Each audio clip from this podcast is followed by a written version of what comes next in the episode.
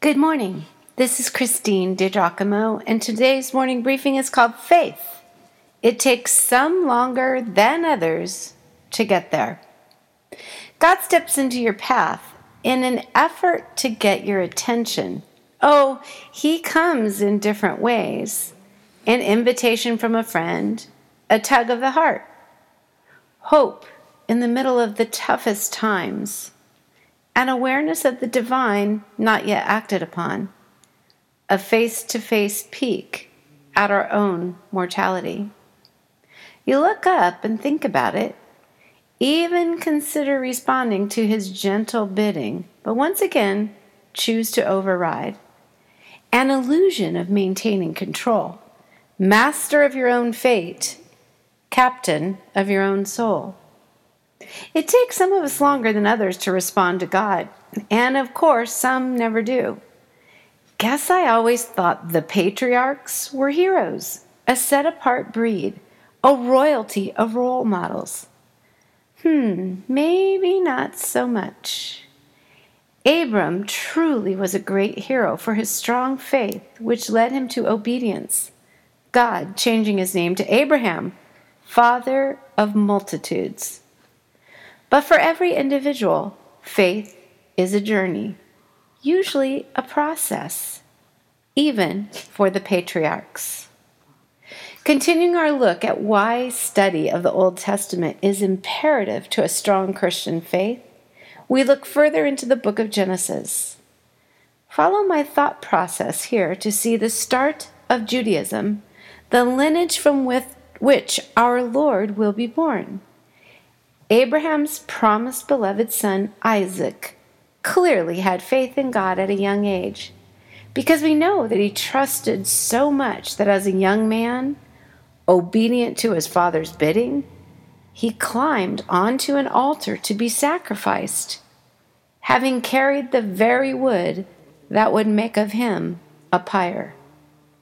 At the last moment, God provided a ram in the thickets a substitute that saved him, a prefiguring of the Messiah to come. Understand, all of the Old Testament writings point to Jesus, the one who was to come, the one who was to save, the one who would give us access, right standing, and personal relationship with God the Father. Here in Genesis, we see God indeed fulfills his promise to Abraham with a son through whom all nations would be blessed.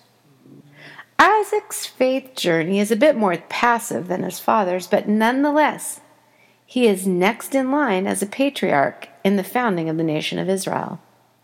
He fathers twins, Esau and Jacob, with Jacob being the son through whom the covenant would go forth. Mm-hmm. Stop the presses.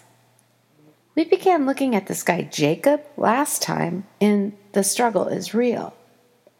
Seeing that so often dysfunctional families spawn dysfunctional kids.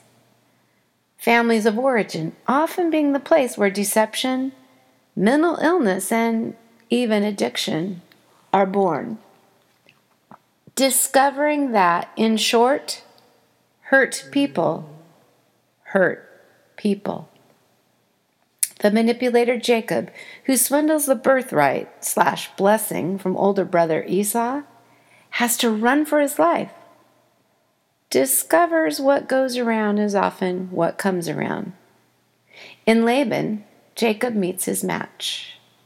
When he turns around to come home, Jacob arrives back in Canaan with 11, soon to be 12, sons.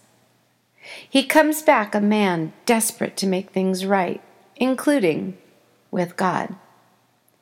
Genesis chapter 32 recounts a remarkable wrestling match from which Jacob demands a blessing before he will let go. Receives a new name, Israel, meaning God fights, and gets up with a limp hence the name of the chosen children of God, and today the tiny nation about the size of New Jersey.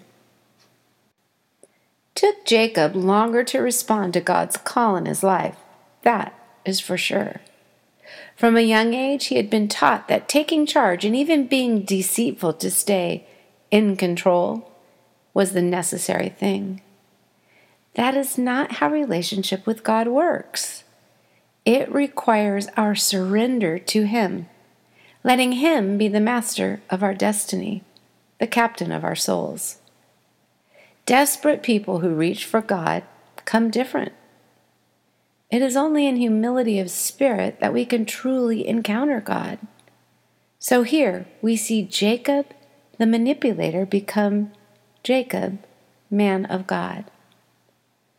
Which begs the question when has God stepped into your path and extended his hand to you, friend? If you stop and think about it, I imagine it has been often. Why not reach back and take his hand?